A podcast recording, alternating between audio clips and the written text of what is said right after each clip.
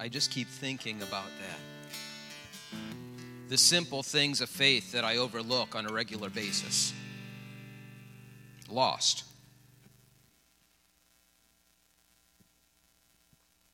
And he found me. He looked for me. I wouldn't have looked for me. I'm thinking today one question to start this Do you want to be happy? If you asked someone that, do you want to be happy? Two choices. Some people may say, No, I'm perfectly happy being unhappy. I don't want that. Today, I want to talk about happiness. Want to go a little further into 1 Corinthians, the first chapter. We've made it all the way through to verse 10 in that first chapter. When we talked the first week, we were asking the question, Who are you? The second week, we were talking about God's faithfulness and some expectations that God has for us as His people. Last week, we took a week off because it was a family Sunday and we jumped into Joshua 24 asking, Who are you going to choose? Who are you going to choose for your house? Who are you going to choose to serve? Well, this week, as we dig a little more into First Corinthians, the first chapter, Paul gives a little tough love to the people. Let me read verse 10.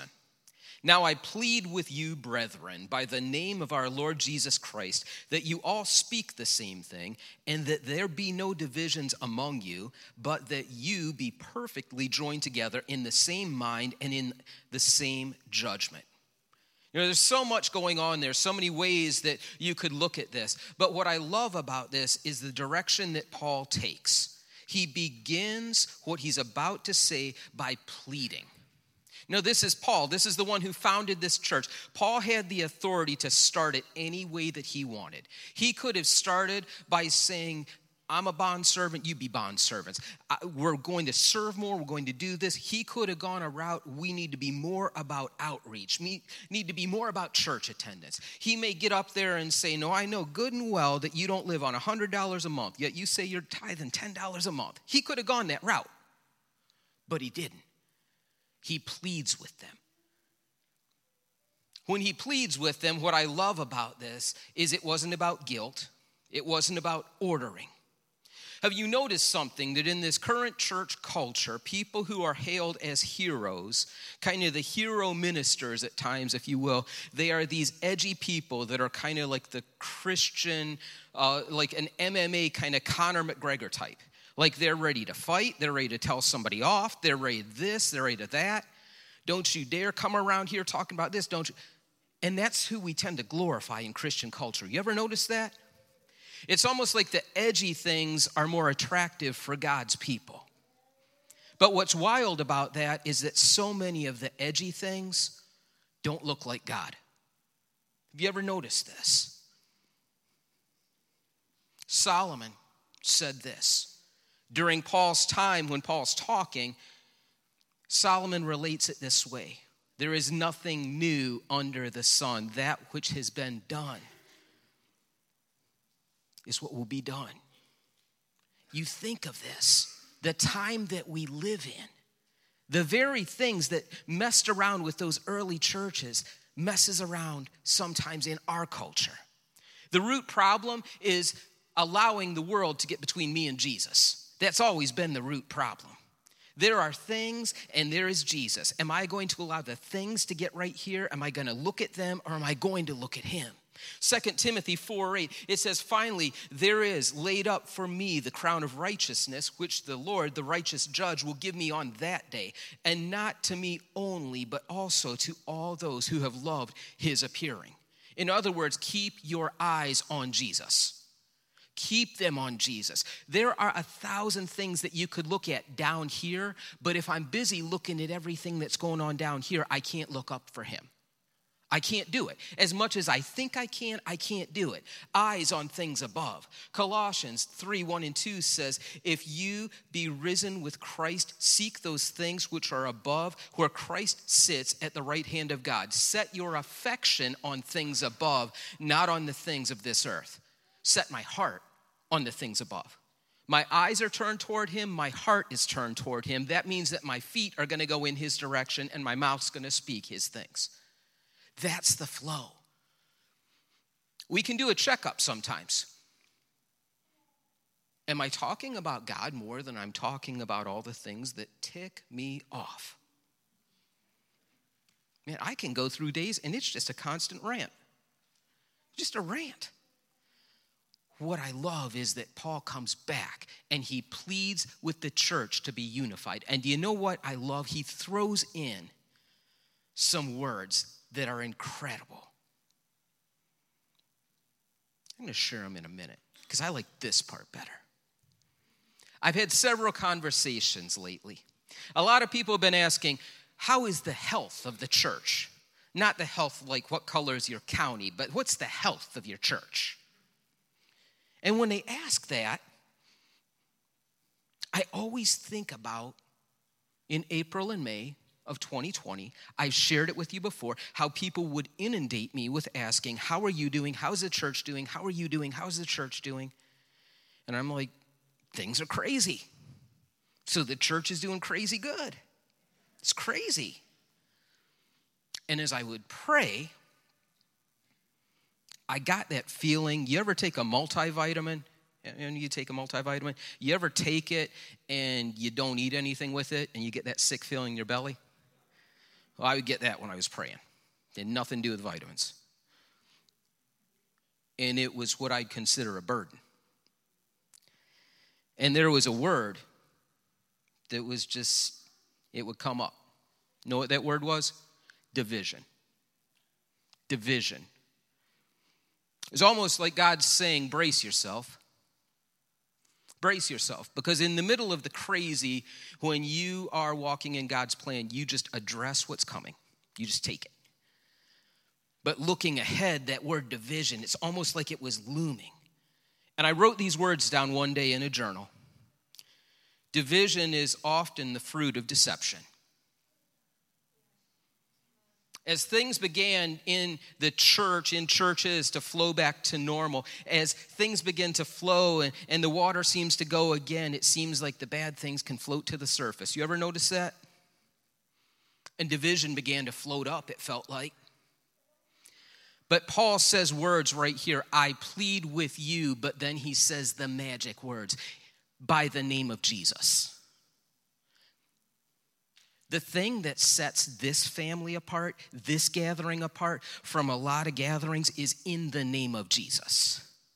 It's time to begin to declare in the name of Jesus over things. Because in the name of Jesus is the key that unlocks so many things. That when I am in a situation and I can choose to speak life, I'm not just speaking life as a pick me up, I'm speaking life in the name of Jesus.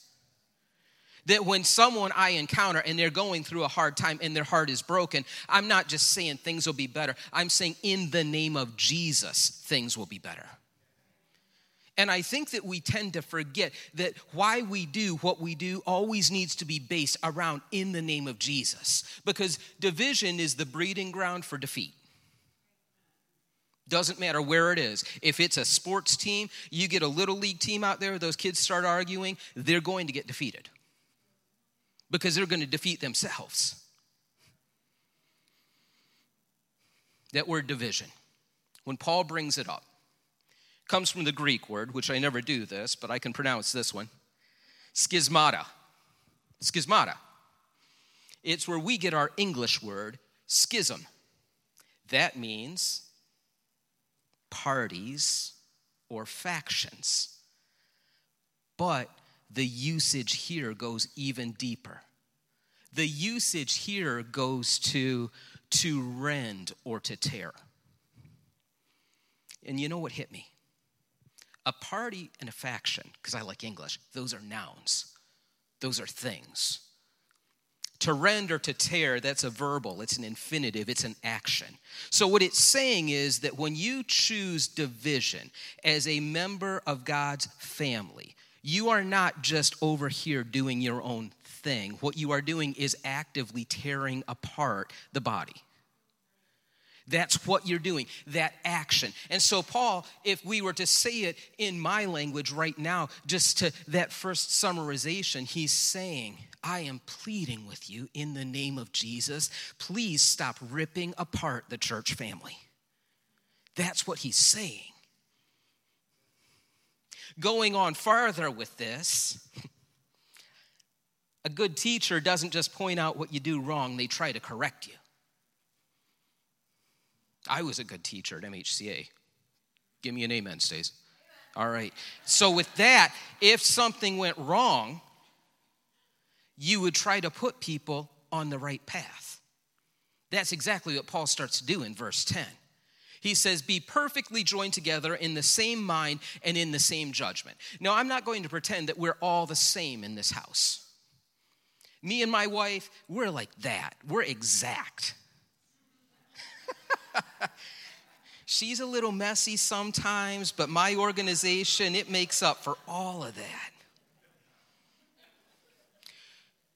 The image, when Paul says here, to be perfectly joined, is this it is the image referring to when a doctor comes upon a fracture and he takes that fracture and puts it back in place to set so it can heal properly. Now, if you've ever been in a situation, that healing doesn't come without pain.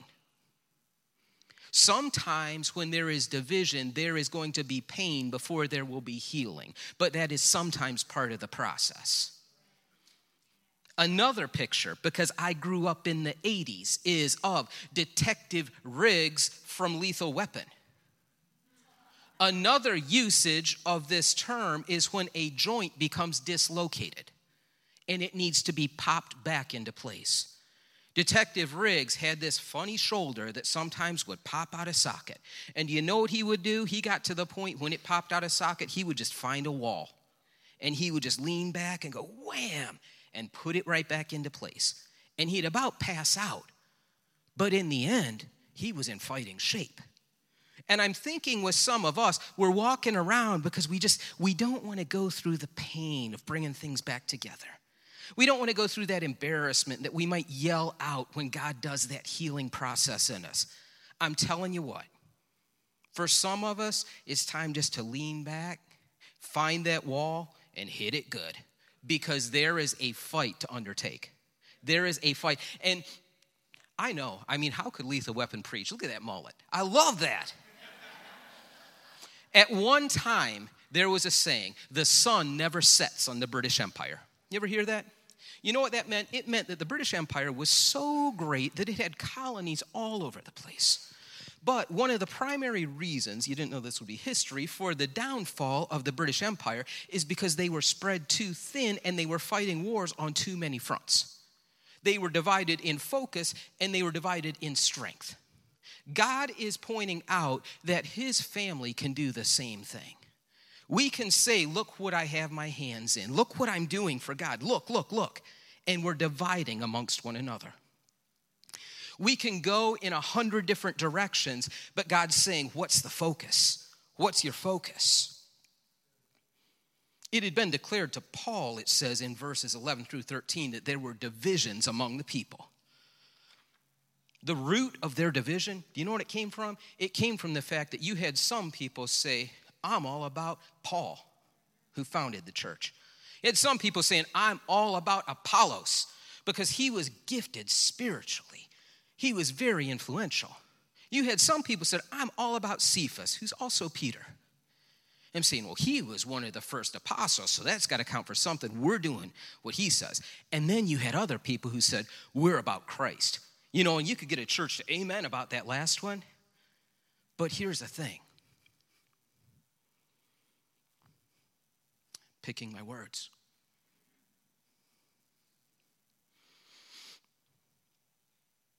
Some battles aren't worth entering into, and some trophies are not worth winning if it destroys unity. I'm going to share with you something personal from my journal. Something that I shared with a spiritual leader of mine not long ago. I felt like when I prayed, God, give me some insight because how am I supposed to shepherd if I don't know how to shepherd?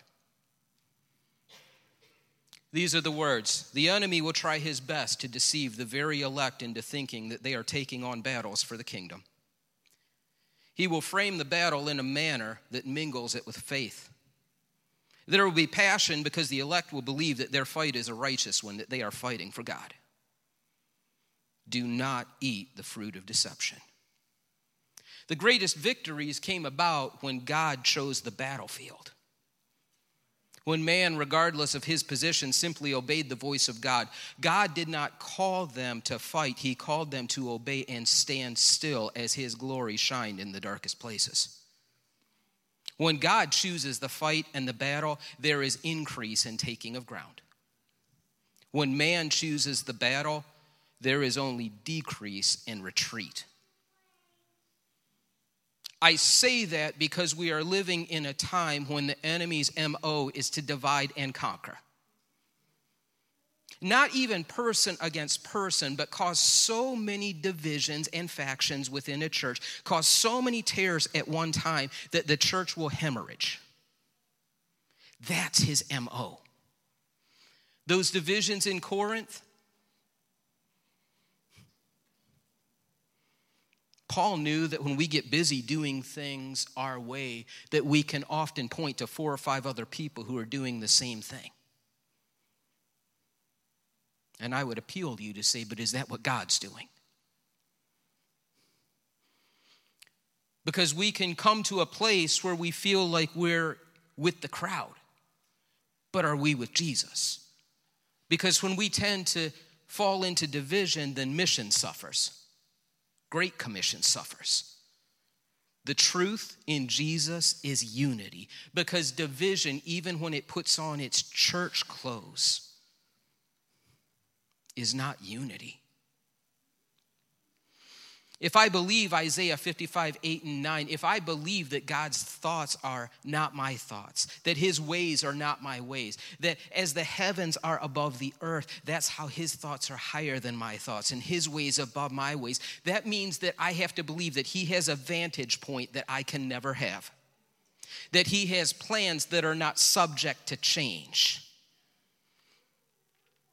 And here's a truth when it comes to this church body, to any church body, word gets out. Word gets out. Whether it be good word or bad word, word will get out. Paul says here, he received the news of what was going on at the church of Corinth from Chloe. Now, Chloe wasn't a rat. I just think of those old movies. She wasn't a stoolie. She wouldn't rat people out.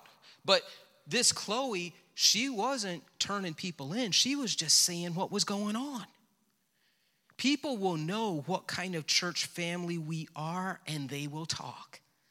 Are we a serving church family? Are we a loving church family? Are we welcoming? Are we forgiving? Or are we the opposite of those things? Bonnie Raitt, who I believe was a psalmist, wrote the song, Let's Give Them Something to Talk About. I want to give people something to talk about in the name of Jesus. I want them to wonder, yeah, I've heard things about that church. And the things I've heard are so crazy, I have to see it for myself. That's what I want. I, I want it to not even translate on the live feed. I want to be like, I'm going there. I'm going there. I pass people all the time from Utah going right down the street. I want to see some plates from Utah showing up here. Like I saw you in the live stream. It's so crazy. I had to show up. That's what I want. Going to close in a moment. Here's another question. Remember when I asked you, do you want to be happy? Everyone's like, yeah. Do you want to be called a child of God? I do. Well, here's the antidote to division Matthew 5 9. Blessed are the peacemakers, for they shall be called the sons of God. That word blessed means what? Happy. Blessed are the peacemakers. Happy are the people who make. You know, understand, it doesn't say, blessed are the peace finders. You live in a time where you're going to go in situations and you're not just going to be looking for the peace, you're going to need to make the peace. In Jesus' name. Notice how I keep throwing that in there. There are going to be times that you go, and I serve a God when things didn't exist, He spoke them into existence. And so I believe as a child of God that I have the power when I enter a situation and there's no peace, I can speak it into existence. And I can live it into existence. And I can cultivate it into existence to a place that it wasn't before. That's who we are called to be. Paul ends the passage with these words. This could have been a good start for the whole thing. He asks, Is Christ divided?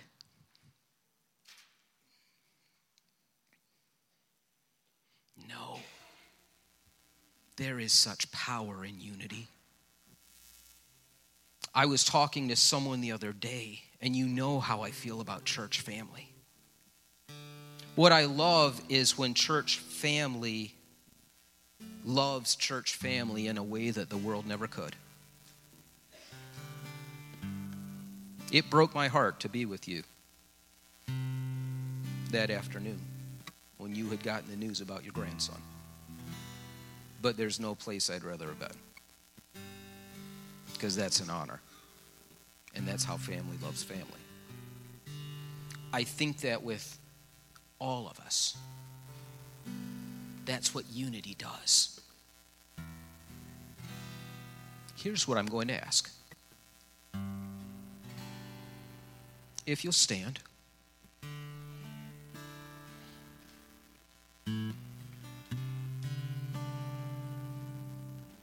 Could you honestly ask God to shine a spotlight on the division? Be real. Like if you gave God a flashlight, you know, you give a kid a flashlight, you're like, don't shine it in my, and then right in your eyes. You know how kids do that? What if you handed God a flashlight and you're just like, hold it on the places there, just show me what I need to change? And what if He did? Would you be brave enough to say, I'm going to change that? Would you be real enough to say, I've been chasing 15 things that don't look a thing like God, but I've been saying it's for God because I really thought it was? Unify. Because the thing is, I have been more unhappy in the past, however long, fighting battles God didn't ask me for because I need His happiness. I need to be blessed. I need to be the peacemaker because when I do that and turn my back on all the nonsense, then I'm going to be happy. Is that you? I'm going to call the prayer elders forward right now.